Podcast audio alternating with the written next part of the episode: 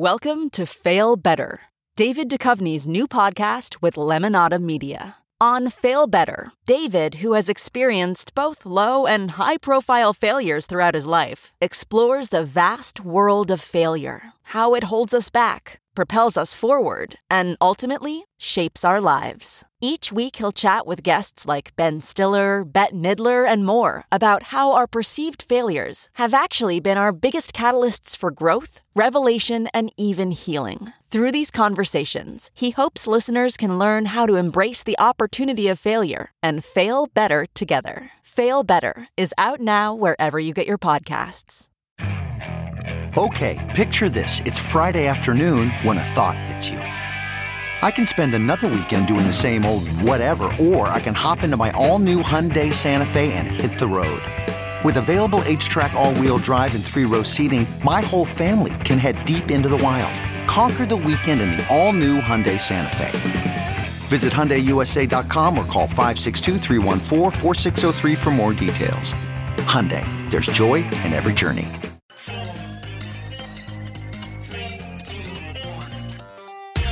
Welcome back to The Breakdown, an everyday analysis breaking down the most important stories in Bitcoin, crypto, and beyond with your host, NLW. The Breakdown is distributed by Coindesk. Welcome back to the breakdown. What's going on, guys? It is Friday, January 10th, and today we're going to be talking about what I think is probably the most significant shaping factor in our entire industry, which is the role of governments in the crypto industry, and in particular, China and the rest of the world responding to China getting into the digital currency game. So, we're going to talk a little bit about the latest news from China around its digital currency project. Then we're going to look at some new regulations going into effect in Europe and what they might mean and what they're actually doing vis a vis crypto companies.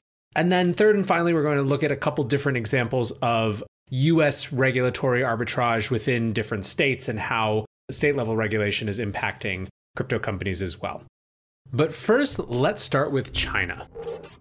In my estimation, the most significant narrative or story of last year, of 2019, was the combination of Libra and China's response to Libra. I think that if Libra had just happened as it is, it would have gotten a lot of governments to pay attention more to this industry. Certainly, the US government, for example, perked up in a huge way, in a way that Bitcoin or ICOs even hadn't been able to make them do, because of, I think, two things. One, Zuckerberg's clear track record of not particularly caring what US regulators thought. And two, the fact that he was bringing 2 billion people to the digital currency party. That got them thinking about digital currency in a whole different way. That got them treating Libra as a threat in a whole different way. However, what really set the trigger of the rest of the world, I think, was the additional impact of China's response to Libra and how China almost immediately started talking about how they had accelerated efforts on their digital yuan project that had started in a research and development capacity more than 5 years ago in 2014 and how, you know, they were talking then in the and this was the middle part of last year about how they might even be testing as, as early as the, you know, the winter of this year. So the latest is that a new paper that has been released from the People's Bank of China says that, quote, the top level design of the digital currency has been completed. It was reported on a bunch of Chinese news sites and then it was picked up by the block. It was picked up by a couple of the folks like Matthew Graham, who are crypto Twitter denizens in the US but are based in China. And so basically, the paper said that the top level design, standard formulation, functional research and development has been completed. And the next steps are basically more testing following the principles of stability, security, and control. And this was all from the head of the Digital Currency Research Institute at the PBOC. So basically, everything is progressing smoothly. What does this actually mean? Well, one, we still don't have a date for when it actually launches. But two, it suggests to me that China is trying to show that they are ahead of the curve when it comes to this whole blockchain thing. They are moving more quickly than anyone else out there, that they are progressing in a way that no one else can claim to be, and that they are going to be the leader. They are going to put their stamp on this. I actually took to Twitter to ask a question about what people thought about this. Now, admittedly, Twitter is not full of China experts. It's not even really full of crypto experts necessarily. It's full of a lot of people who have a lot of passion, a lot of strong feelings. who are working their butts off to learn, right? So take that with a grain of salt. But I asked people basically, and this was quoting Matthew Graham, who I mentioned earlier no global power takes blockchain more seriously than China. And I said, agree or disagree. And by and large, most people were agreeing. However, there was one comment from a friend of mine, actually a college friend of mine, who I started a magazine with back in like 2003, named Graham Webster, who's a, a China expert. He runs a, a China project for Yale and Stanford.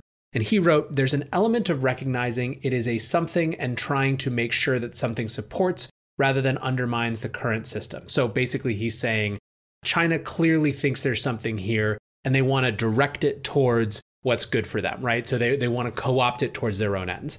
Secondly, he says, this leads to loud propaganda and a few initiatives, but hard to say if there's any, quote, serious engagement beyond vague control efforts. Now, I think a lot of folks would point to headlines about hundreds of millions of dollars or tens of millions of dollars being spent on a provincial level around blockchain initiatives, and those seem like serious efforts, but maybe they are really just about this idea of controlling the narrative and controlling the space, and this is just part of a, a larger geopolitical game. Either way, I still believe that it's impossible to argue that when it comes to world powers, anyone is moving as rapidly and as quickly and certainly as loudly as China when it comes to digital currencies. I continue to think that this will be the key story for this year and potentially beyond. And of course, one aspect of that story will be what US regulators actually allow Libra to do, whether they actually allow Libra to go forward. Now, interestingly, on that front, another little bit of news Mark Zuckerberg has just unveiled a 10 year vision plan for Facebook. And it says a ton about financial services. It talks a lot about the opportunity to, quote, decentralize finance and business. Here's a quote directly from the post about it. Over the next decade, we hope to build the commerce and payments tools so that every small business has easy access to the same technology that previously only big companies had. Zuckerberg says he hopes his company's efforts will, quote, go a long way towards creating more opportunity around the world. What he doesn't mention is Libra. Libra is nowhere in this. Really interesting no matter what, but I think that there's two possible explanations. First one is that they are playing a strategic game where a central part of their argument to regulators is that Facebook and Libra are separate, that Facebook was the initiator of Libra, but Libra is the Libra Association, and that Facebook's involvement in Libra going forward will be Calibra, the subsidiary that builds tools for the Libra cryptocurrency. So, in this estimation, the point about not including Libra is a strategic decision that's part of ongoing attempts to get regulatory support and an argument that Facebook and Zuckerberg, in particular himself, have distance from the project. The perhaps more cynical take is that they're hedging and that Zuckerberg wants to give himself outs to basically fold and wrap up that project or let it kind of go by the wayside. And this is something I've talked about on this podcast before. And I certainly don't think this is the case with the people who are working on Libra for Facebook, the David Marcuses and Morgan Bellers of the world. I think they're all in it and pushing their their little faces off. But it's not impossible to envision a world in which Libra ends up being a sacrificial lamb, let's call it, for larger policy objectives as it relates to Facebook, right? There are still lots of outstanding questions around Facebook, around antitrust, and many other issues that are separate from Libra and potentially threaten their core business. And you can, without too much imagination, I think, see a world in which the barriers to get Libra pushed forward are so high that they actually use it as a way to basically say, look, you know, we're willing to play ball. In fact, you know, we're willing to kill this project, which we've invested a lot of time and resources into because we couldn't get you comfortable with it. And, and look at us, we're turning over a new leaf and being a, the type of company that you want to work with. So we'll have to see, but I certainly think that this this new 10 year vision and this 2030 vision is pretty interesting as a piece of evidence one way or another. So, speaking of Facebook, let's turn to another topic that relates to the kind of the global game of coins and this global regulatory arbitrage game that crypto companies have to play. We're going to be talking about a new piece of legislation called AMLD 5, but first I think we have to look back at the last major European regulatory experiment called GDPR. So, GDPR was a data protection act. It was intended to basically make people's data safer. And what has happened in point of fact is that it has created an entirely new compliance burden that totally benefits large companies over startups. So, um, Antonio Garcia Martinez, who's the author of Chaos Monkeys, he's written for Wired and many others, and his deep experience at Silicon Valley wrote GDPR is working exactly as everyone who knew the first thing about ads thought it would. GDPR kills upstart competition by making the compliance onus even greater, which startups generally don't have the resources to deal with. This is borne out in a chart that he was tweeting about that shows that Facebook and Google have each grown 80 billion over the last 4 years while the rest of the online ad marketplace has shrunk. The cost of compliance is so high that it actually forces competition out. It benefits rather than just burdens the largest companies because they can afford to pay to deal with the burden. They can hire people to deal with the new compliance challenge. AML D5 is a different type of legislation. It is the fifth anti money laundering directive, or AML D5. It's a European Union statute. And in the context of crypto, the challenge is that it uh, basically requires exchanges and any custodial service providers to do a lot more, right? They have to register with a local regulator, they have to demonstrate compliance, go deep on KYC and AML procedures.